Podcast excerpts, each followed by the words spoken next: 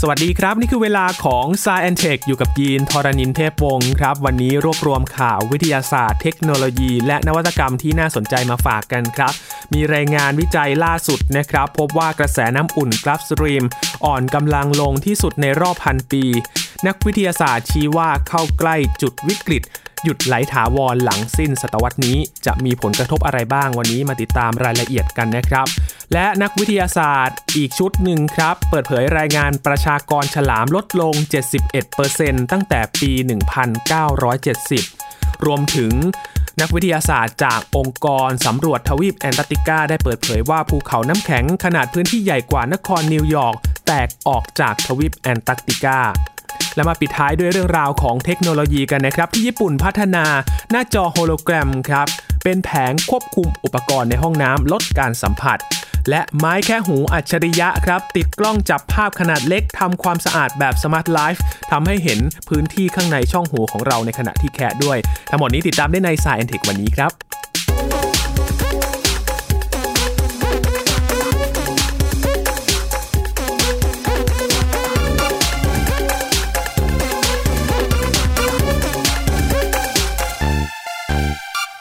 เริ่มกันที่เรื่องราวของโลกนะครับที่ทางนักวิจัยได้ไปศึกษา และก็พบการเปลี่ยนแปลงในส่วนต่างๆ ของโลกเราครับ ชิ้นแรกในวันนี้นะครับเป็นรายงานวิจัยล่าสุด 2 ฉบับด้วยกันที่ตีพิมพ์ในวารสาร Nature Geoscience ครับและก็ PNAS ระบุว่ากระแสน้ำแอตแลนติก Meridional Overturning Circulation หรือว่า AMOC ครับ เรียกกันว่ากระแสน้ำอุ่น Gulf Stream ซึ่งเป็นสายธารหลักสายหนึ่งนะครับของโลกในมหาสมุทรแอตแลนติก ขณะนี้กำลังอ่อนลงถึงระดับต่ำสุดในรอบกว่า 1,000 ปี และยังเสี่ยงที่จะเข้าใกล้จุดวิกฤตที่จะทำให้มันหยุดไหลเวียนอย่างถาวรเร็วขึ้นนะครับ ซึ่งอาจจะเป็นไปได้ภายในช่วงสิ้นศตวรรษนี้ครับทีมนักวิจัยจากมหาวิทยาลัยโคเปนเฮเกนของเดนมาร์กและสถาบันพอตสดัม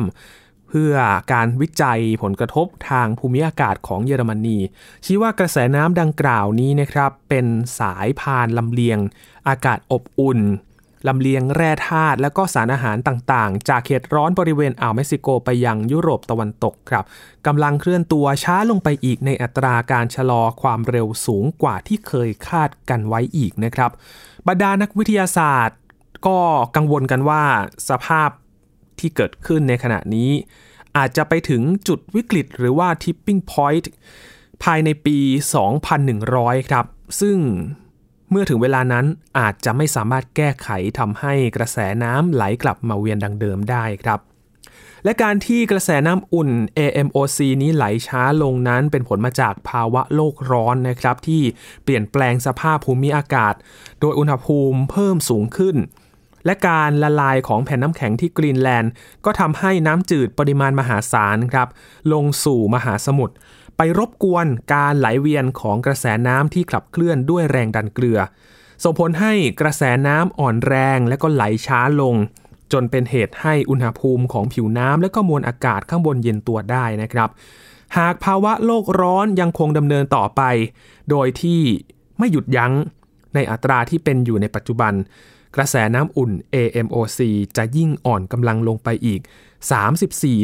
34-45%ในช่วงสิ้นศตวรรษนี้ครับ และอาจหยุดนิ่งไปอย่างถาวรในช่วงศตวรรษถัดไป และการที่กระแสน้ำอุ่นที่ไหลช้าจนหยุดนิ่ง แล้วก็เย็นตัวลงไปนี้ ก็จะทำให้ภูมิภาคยุโรปนั้นเผชิญกับอากาศหนาวเหน็บและก็ความแห้งแล้ง รวมถึงคลื่นความร้อนที่จะ รุนแรงมากกว่าเดิมครับ ส่วนทางชายฝั่งตะวันออกของสหรัฐอเมริกา ด้านที่ติดกับมหาสมุทรแอตแลนติก ก็จะมีน้ำทะเลหนุนสูงรวมทั้งเกิดพายุใหญ่ที่รุนแรงบ่อยครั้งขึ้นนะครับ นอกจากนี้การที่กระแสน้ำอุ่น ซึ่งนำพาแร่ธาตุและสารอาหารจากเขตร้อน ไปสู่ซีกโลกเหนือหยุดนิ่ง ก็จะทำให้เกิดหายนะต่อระบบนิเวศ และสิ่งมีชีวิตในมหาสมุทรแอตแลนติกอย่างใหญ่หลวงติดตามมาด้วยนะครับ ก็เป็นเรื่องที่ทางนักวิทยาศาสตร์กังวลถึงผลกระทบที่เกิดขึ้นนั่นเองหลาย ๆ คนอาจจะสงสัยว่าเอ๊ กระแสน้ำอุ่นมันไหลช้าลงมันจะกระทบอะไรบ้างนะครับ นี่คือผลกระทบจากการคาดการณ์ของนักวิทยาศาสตร์ ที่อาจจะเกิดขึ้นได้ในอนาคตนะครับ และเป็นอีกหนึ่งผลพวงหนึ่งที่เกิดจากภาวะโลกร้อนนั่นเองครับและรายงานอีกชิ้นหนึ่งครับที่สร้างความกังวลไม่แพ้กันนะครับ พบว่าประชากรฉลาม ลดลง 71%ตั้งแต่ปี 1970 ครับ จริงๆ เรื่องนี้นักวิทยาศาสตร์ก็ทราบมานานแล้วนะครับว่า ปลาฉลามบางชนิดเนี่ยจะมีจำนวนลดลง แต่การศึกษาครั้งใหม่นี้ครับแสดงให้เห็นว่าประชากรฉลามทั่วโลกนั้น ลดลงอย่างรุนแรงในช่วงเวลา 50 ปีที่ผ่านมาครับ ข้อมูลจากการศึกษานี้เผยแพร่ในวารสาร Nature นะครับ เมื่อไม่นานมานี้เอง ระบุว่าจำนวนฉลามและปลากระเบน ในมหาสมุทรทั่วโลกลดลงมากกว่า 70%ในระหว่างปี 1970ถึง2018 คุณสจวตซันดิน นักชีววิทยาทางทะเลแห่งสถาบัน Scripps Institution of Oceanography กล่าวว่าฉลามเป็นนักล่าที่เก่งกาจแล้วก็เป็นนักว่ายน้ำที่เร็ว และก็มีประสาทสัมผัสที่พิเศษด้วยนะครับ พวกมันสามารถรับรู้ถึงการเปลี่ยนแปลงใด ๆ ในมหาสมุทรได้จากระยะไกลไม่ว่าจะเป็นกลิ่น หรือว่าการไหลของน้ำที่เปลี่ยนแปลงเพียงเล็กน้อยก็ตาม ความสามารถในการรับรู้ถึงสิ่งที่เปลี่ยนไปจากปกติได้อย่างรวดเร็วนั้นช่วยให้ฉลามสามารถหาอาหาร ในมหาสมุทรเปิดได้ แต่ก็ทำให้พวกมันตกอยู่ในความเสี่ยงโดยเฉพาะอย่างยิ่ง เมื่อมีการทำประมงระหว่างประเทศเพิ่มมากขึ้นครับ คุณแซดินกล่าวว่าเมื่อมีการตกปลาในมหาสมุทรเปิดปลาฉลามก็มักจะติดเบ็ดก่อนเสมอครับ ไม่ว่าฉลามจะเป็นเป้าหมายหลักของชาวประมงหรือไม่ก็ตาม ทั้งนี้ฉลามและปลากระเบน 26 ชนิดจากทั้งหมด 31 ชนิดกำลังเสี่ยงต่อการสูญพันธุ์ครับ มีฉลาม3สายพันธุ์ คือฉลามคลีบขาว ฉลามหัวค้อน และฉลามหัวค้อนขนาดใหญ่ เป็นสายพันธุ์ที่เสี่ยงต่อการสูญพันธุ์มากที่สุด นอกจากนี้คุณนาธานพาคูโรนักชีววิทยาที่มหาวิทยาลัย Simon Fraser University ที่แคนาดา เป็นหนึ่งในผู้เขียนรายงานการศึกษาในครั้งนี้นะครับ ระบุว่าในช่วง 50 ปีที่ผ่านมาถือว่าเป็นช่วงเวลาที่ เป็นหายนะของประชากรฉลามทั่วโลกเลยทีเดียวครับ ในบางครั้งปลาฉลามจะถูกจับโดยเรือประมงโดยเจตนา แต่ก็มีบ่อยครั้งครับที่พวกมันถูกจับได้ในขณะที่ชาวประมงกำลังจับปลาชนิดอื่นๆ อย่างเช่น ปลาทูน่า ปลาปักแหลม เป็นต้นนะครับ อย่างไรก็ดีครับ ทั้งปลาฉลามและปลากระเบนเนี่ยเป็นปลาที่มีโครงกระดูกเป็นกระดูกอ่อน ซึ่งแตกต่างจากปลาชนิดอื่นๆนะครับคือพวกมันไม่สามารถ สืบพันธุ์ใหม่ได้บ่อยๆ และยังออกลูกเพียงครั้งละไม่กี่ตัวเท่านั้นครับ คุณพาโครลบอกว่า ฉลามมีรูปแบบการแพร่พันธุ์เหมือนกับสัตว์เลี้ยงลูกด้วยนมมากกว่าที่จะเป็นเหมือนปลาด้วยกัน ดังนั้นประชากรจะไม่สามารถเติมเต็มได้เร็วเท่าปลาชนิดอื่นๆ จำนวนเรือประมงในมหาสมุทรเปิดที่เพิ่มขึ้นอย่างรวดเร็วตั้งแต่ปี 1950 และการเปลี่ยนแปลงของสภาพภูมิอากาศด้วยนะครับ รวมถึงมลพิษทำให้ชีวิตของฉลามนั้นตกอยู่ในความเสี่ยงมากขึ้น แต่แรงกดดันจากการทำประมงที่มีเพิ่มมากขึ้น เป็นภัยคุกคามที่ยิ่งใหญ่ที่สุดครับสำหรับฉลามทุกๆสายพันธุ์ในมหาสมุทร นอกจากนี้คุณสจวตพิมม์ นักนิเวศวิทยาที่มหาวิทยาลัย Duke University ซึ่งไม่ได้มีส่วนร่วมในการศึกษาครั้งนี้นะครับ แต่ให้ความเห็นเกี่ยวกับการที่ประชากรฉลามลดลง ว่าการพรากนักล่าตัวฉกาจอย่างฉลามออกจากมหาสมุทรนั้น ส่งผลกระทบต่อสิ่งมีชีวิตทุกอย่างในทะเลครับ และฉลามก็เปรียบเสมือนสิงโต เสือและหมีของโลกมหาสมุทร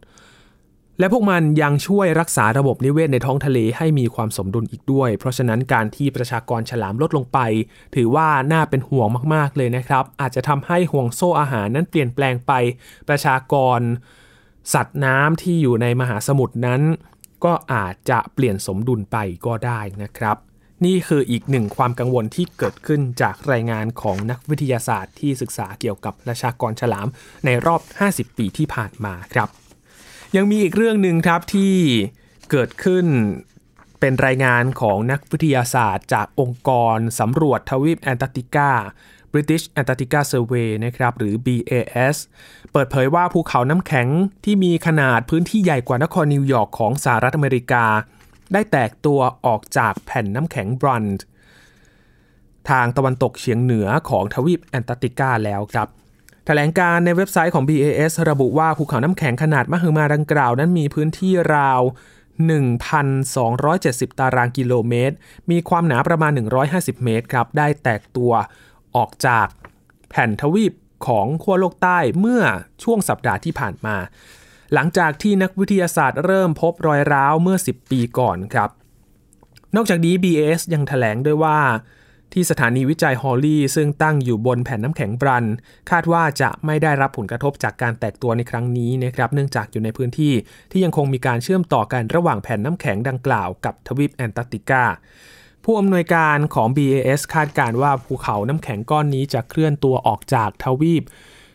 เข้าไปในมหาสมุทรหรืออาจจะจมลงไม่ไกลจากแผ่นน้ำแข็งบรังได้เช่นกันนะครับ นี่คือความเคลื่อนไหวเกิดขึ้น และนักวิทยาศาสตร์ก็รายงานว่าเป็นธรรมชาติที่เกิดขึ้นนะครับ การที่น้ำแข็งแตกตัวจากแผ่นทวีปใหญ่ ๆ นี้นะครับ ก็เป็นปรากฏการณ์ธรรมชาติที่เกิดขึ้น อย่าเพิ่งตื่นตระหนกไป แต่ก็ต้องเฝ้าระวังในการแตกตัวว่าอาจจะไปกระทบกับ การเดินเรือหรือว่าสิ่งแวดล้อมที่เกิดขึ้นในบริเวณโดยรอบหรือไม่นั่นเองนะครับ ช่วงนี้พักกันก่อนครับ ช่วงหน้าจะพาไปติดตามเรื่องราวของเทคโนโลยีกันบ้างนะครับ พาไปที่ญี่ปุ่นก่อนในช่วงหน้าจะพาไปติดตามเรื่องราวของหน้าจอโฮโลแกรมครับที่เป็นแผงควบคุมอุปกรณ์ในห้องน้ำลดการสัมผัส โดยเฉพาะในช่วงโควิด -19 นี้ครับ ติดตามได้ในช่วงหน้ากับสายเอ็นเทคนะครับ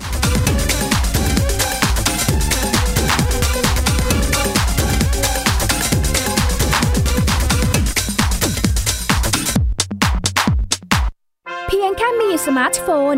ก็ฟังได้ไทย PBS Digital Radio สถานีวิทยุดิจิทัลจากไทย PBS เพิ่มช่องทางง่าย ๆ ให้คุณได้ฟังรายการดีๆ ทั้งสดและย้อนหลัง ผ่านแอปพลิเคชันไทย PBS Radio หรือเวอร์ไบเว็บไทยพีบีเอสเรดิโอคอมไทยพีบีเอสดิจิทัลเรดิโออินฟอร์ทนเมนต์ for all มากกว่าด้วยเวลาข่าวที่มากขึ้น จะพัดพาเอาฝุ่นออกไปได้ครับ มากกว่าให้คุณทันในทุกสถานการณ์ ตามที่กฎหมายดังกล่าวกำหนดเอาไว้ มากกว่ากับเนื้อหาเที่ยงตรงรอบด้านนำมาใช้ในคดีเมาแล้วขับ มากกว่า ในทุกทางออกของสังคม ป้องกันไม่ให้ปัญหาเกิดขึ้น มากกว่ากับข่าวรอบวันในทุกมิติ เครนก่อสร้างเกิดอุบัติเหตุขึ้น มากกว่าด้วยการวิเคราะห์ที่ตรงจุด ความพยายามของภาครัฐที่จะแก้ปัญหา และมากกว่ากับทีมข่าวมืออาชีพ ข่าวไทย PBS ให้คุณได้มากกว่าามหลากหลายเรื่องราวของลูกและสามีกับสามมนุษย์แม่ นิธิดาแสงสิงแก้ว ปาริตามีซัพ์และสัสิธรสินพักดี ในรายการมัมแอนเมาส์ทุกวันจันทร์ถึงวันศุกร์เวลา 8นาฬิกาถึง 9นาฬิกาทางไทย PBS ดิจิตอลร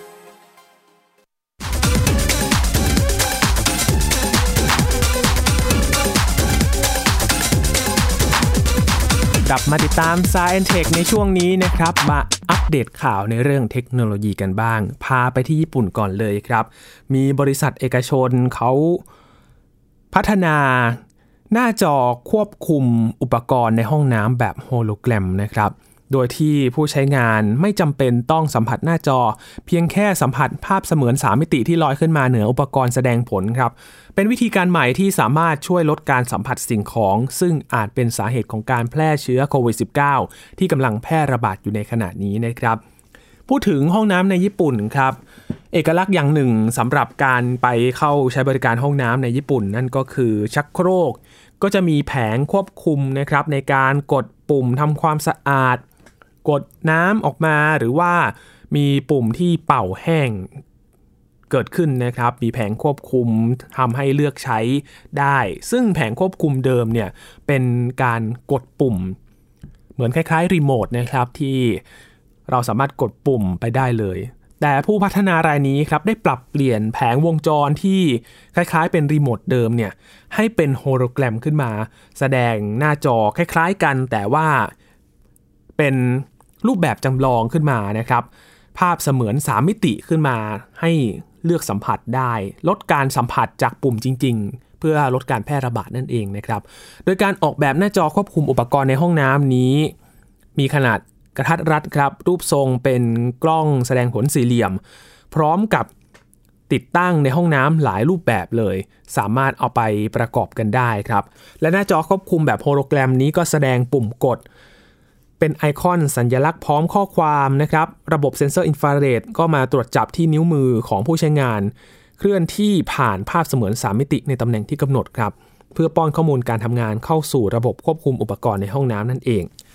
เป็นวิธีการที่น่าสนใจเลยนะครับสำหรับโฮโลแกรมเนี่ย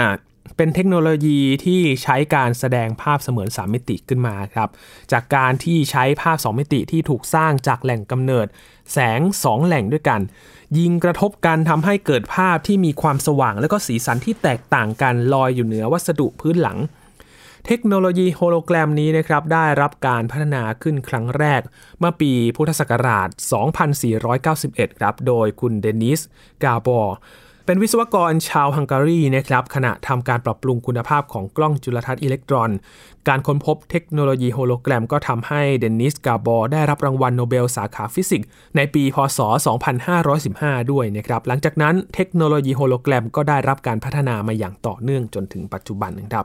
พูดถึงญี่ปุ่นนะครับเป็นหนึ่งประเทศที่มีความก้าวหน้าด้านเทคโนโลยีมากที่สุดแห่งหนึ่งของโลกเลยนะครับ เป็นประเทศที่ให้ความสำคัญกับความสะอาดของห้องน้ำเป็นอย่างมากครับ ห้องน้ำในประเทศญี่ปุ่นเนี่ย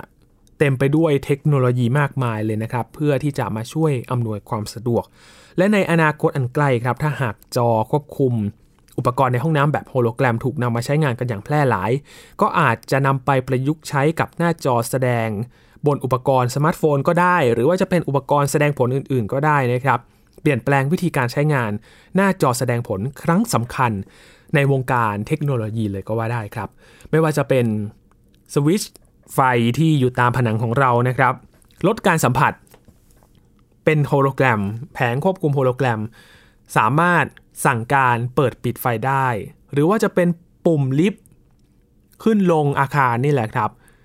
ก็เป็นโฮโลแกรมลดการสัมผัสได้เช่นเดียวกันนะครับ ก็เป็นผลมาจากการที่โควิด -19 แพร่ระบาดนะครับทำให้วงการด้านเทคโนโลยีก็ปรับตัวพอสมควรเลยนะครับ หาวิถีทางเพื่อที่จะ ดูในเรื่องของความสะดวกสบายแล้ว ก็บวกเพิ่มเรื่องของสาธารณสุขความปลอดภัยกันด้วยนะครับ ต่อกันที่เรื่องราวของไม้แคะหูอัจฉริยะครับคุณผู้ฟังครับ จะเป็นอย่างไรถ้ามีไม้แคะหูที่ติดกล้องเข้าไป และสามารถ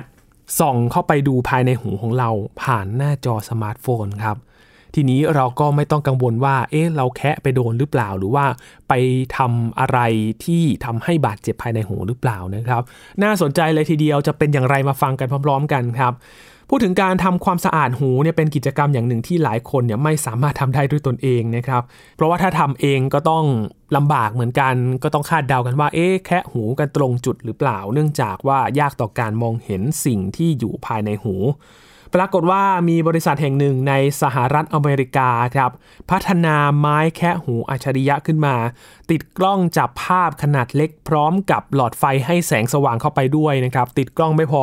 เพิ่มความสว่างเข้าไปอีกทำให้เห็นภายในหูได้อย่างชัดเจน เชื่อมต่อการทำงานร่วมกับสมาร์ทโฟนด้วย ช่วยให้ผู้มองเห็นนั้นเห็นรูหูของตัวเองครับ ขณะที่ทำความสะอาดเพิ่มประสิทธิภาพการทำความสะอาดรูหูของตัวเองในแบบที่ไม่เคยทำได้มาก่อนเลยครับ เป็นเปิดมิติใหม่ในการแคะหูเลยก็ว่าได้นะครับคุณผู้ฟัง ไม้แคะหูอัจฉริยะนี้ครับถูกออกแบบให้มีขนาดพอดีกับรูหูของมนุษย์ การทำงานทั้งหมดทำงานแบบไร้สายนะครับเชื่อมต่อกับสมาร์ทโฟนภาพด้านในของรูหูก็จะถูกจับด้วยกล้องขนาดเล็กความคมชัดสูง 3 ล้านพิกเซล พร้อมแสดงผลบนอุปกรณ์สมาร์ทโฟน ไม้แคะหูอัจฉริยะนี้ใช้พลังงานไฟฟ้าสามารถชาร์จได้ในรูปแบบเดียวกับสมาร์ทโฟนเลยนะครับ การชาร์จพลังงานแต่ละครั้งก็สามารถทำให้อุปกรณ์ทำงานได้ต่อเนื่องประมาณ 60 วันเลยผู้ใช้งานสามารถเลือกรูปแบบของหัวแปรงทำความสะอาดที่อ่อนนุ่มได้ทั้งหมด 7 รูปแบบด้วยกัน ตามวัตถุประสงค์ของการทำความสะอาดนะครับ การทำความสะอาดรูหูแต่ละครั้งก็จะถูกบันทึกลงแอปพลิเคชันด้วยครับ เพื่อ การทำความสะอาดที่สม่ำเสมอในครั้งต่อไป ไม้แค่หูอัจฉริยะนี้นะครับถูกพัฒนาขึ้นมาเพื่อกลุ่มผู้ใช้งานที่มีความหลากหลายนะครับ ไม่ว่าจะเป็นผู้ปกครองนะครับที่ต้องการทำความสะอาดรูหูให้กับเด็กๆ ไว้ทำงานรวมถึงผู้สูงอายุนะครับที่ต้องการทำความสะอาดรูหูของตัวเอง ซึ่งถือว่าเป็นสิ่งที่ทำได้ยากลำบาก และภายหลังจากการทำความสะอาด ไม้แค่หูอัจฉริยะก็สามารถ จัดเก็บได้อย่างง่ายดายครับ เนื่องจากว่ามีขนาดเล็กกระทัดรัดไม่ต่างจากปากกาลูกลื่นหนึ่งด้ามบนโต๊ะทำงานที่บ้าน แต่ระวังทำหายนะครับ เพราะว่าขนาดเล็ก ซึ่งจากการศึกษาพบว่าขี้หูที่เกิดจากต่อมไขมันในร่างกายสร้างขึ้นมา ขี้หูมีหน้าที่ดักจับสิ่งสกปรก ไม่ให้เข้าไปในรูหูชั้นใน แต่การที่ปล่อยให้มีการสะสมของขี้หูเป็นระยะเวลานาน ก็อาจจะทำให้เป็นแหล่งสะสมของเชื้อโรคได้ครับ รวมถึงเกิดอาการคันภายในรูหู และลดความสามารถในการได้ยินของมนุษย์ลงไปได้ประมาณ 10%เลยนะครับ จากความสามารถในการได้ยินปกติของเรา และในทางการแพทย์ก็แนะนำว่าให้ทำความสะอาดรูหูอยู่เป็นประจำ แต่ไม่ควรบ่อยครั้งจนเกินไปครับ และควรเหลือขี้หูเอาไว้ในปริมาณที่เหมาะสม เพื่อป้องกันสิ่งสกปรกเข้าสู่รูหูของเรานั่นเองนะครับ เพราะฉะนั้นอุปกรณ์นี้น่าจะเป็นประโยชน์สำหรับเราไม่น้อยเลยนะครับ และยังทำให้เห็นภายในของรูหูของเราด้วย ว่า ตอนนี้เนี่ยสภาพเป็นอย่างไรบ้าง ควรทำความสะอาดแล้วหรือยังนะครับ น่าสนใจเลยทีเดียวน่าจะซื้อเก็บเอาไว้เลยนะครับ ถ้ามีวางขายในตลาดเร็วๆนี้รอดูกันครับคุณผู้ฟังครับปิดท้ายวันนี้ครับพากลับมาที่ประเทศไทยกันบ้างครับมีงานวิจัยจากมหาวิทยาลัยเทคโนโลยีพระจอมเกล้าธนบุรีนะครับ พัฒนาหุ่นยนต์เจรนายพลอย3 in 1ครับ ตอบโจทย์อุตสาหกรรม อัญมณีแก้ปัญหาการขาดแคลนช่างฝีมือครับ พูดถึงอุตสาหกรรม อัญมณีและเครื่องประดับนะครับเป็นสินค้าส่งออกที่มีมูลค่าสูงเป็นอันดับต้นๆของประเทศไทยเลยครับ ที่ผ่านมาผู้ประกอบการมีปัญหาในเรื่องของการขาดแคลนแรงงาน ช่างฝีมือที่ชำนาญการเจรนายพลอยเนี่ยมีอายุมากแล้วนะครับ มีปัญหาด้านสุขภาพสายตาไม่ดี ขณะที่ แรงงานรุ่นใหม่ก็ไม่นิยมทำงานในวงการนี้แล้วครับทำให้การผลิตพลอยไม่เพียงพอต่อความต้องการของตลาด จึงเป็นที่มาของการออกแบบและสร้างหุ่นยนต์เจรนายพลอย3 in 1ครับจากชุดโครงการการพัฒนาอุตสาหกรรมขนาดกลางและขนาดย่อม ที่สนับสนุนโดย คณะกรรมการวิจัยแห่งชาตินะครับสำนักงานคณะกรรมการวิจัยแห่งชาติ หรือวชรวมถึงสำนักงานกองทุนสนับสนุนการวิจัย สกว โดยรองศาสตราจารย์ ดรสิริพรโรจนนันท์คณะพลังงานสิ่งแวดล้อม และวัสดุ มหาวิทยาลัยเทคโนโลยีพระจอมเกล้าธนบุรี และรองศาสตราจารย์ ดรสุรสิทธิ์โรจนนันท์ครับรองศาสตราจารย์ ดรสิริพร ระบุว่าหุ่นยนต์เจรไนายพลอยที่พัฒนาขึ้นมานี้มีความโดดเด่นมากเมื่อเทียบกับการเจรไนายพลอยแบบดั้งเดิม หุ่นยนต์ตัวนี้ทำงานแบบอัตโนมัติ ถูกออกแบบกลไกของระบบ การเจรไนายพลอยให้มีจานเจรไนายวางซ้อนในแนวดิ่ง ซ้อนเหลื่อมกันหลายจานในเวลาเดียวกัน สามารถทำงาน 3 กระบวนการที่สำคัญของการเจรไนายพลอยแบบต่อเนื่องกันจนสำเร็จนะครับ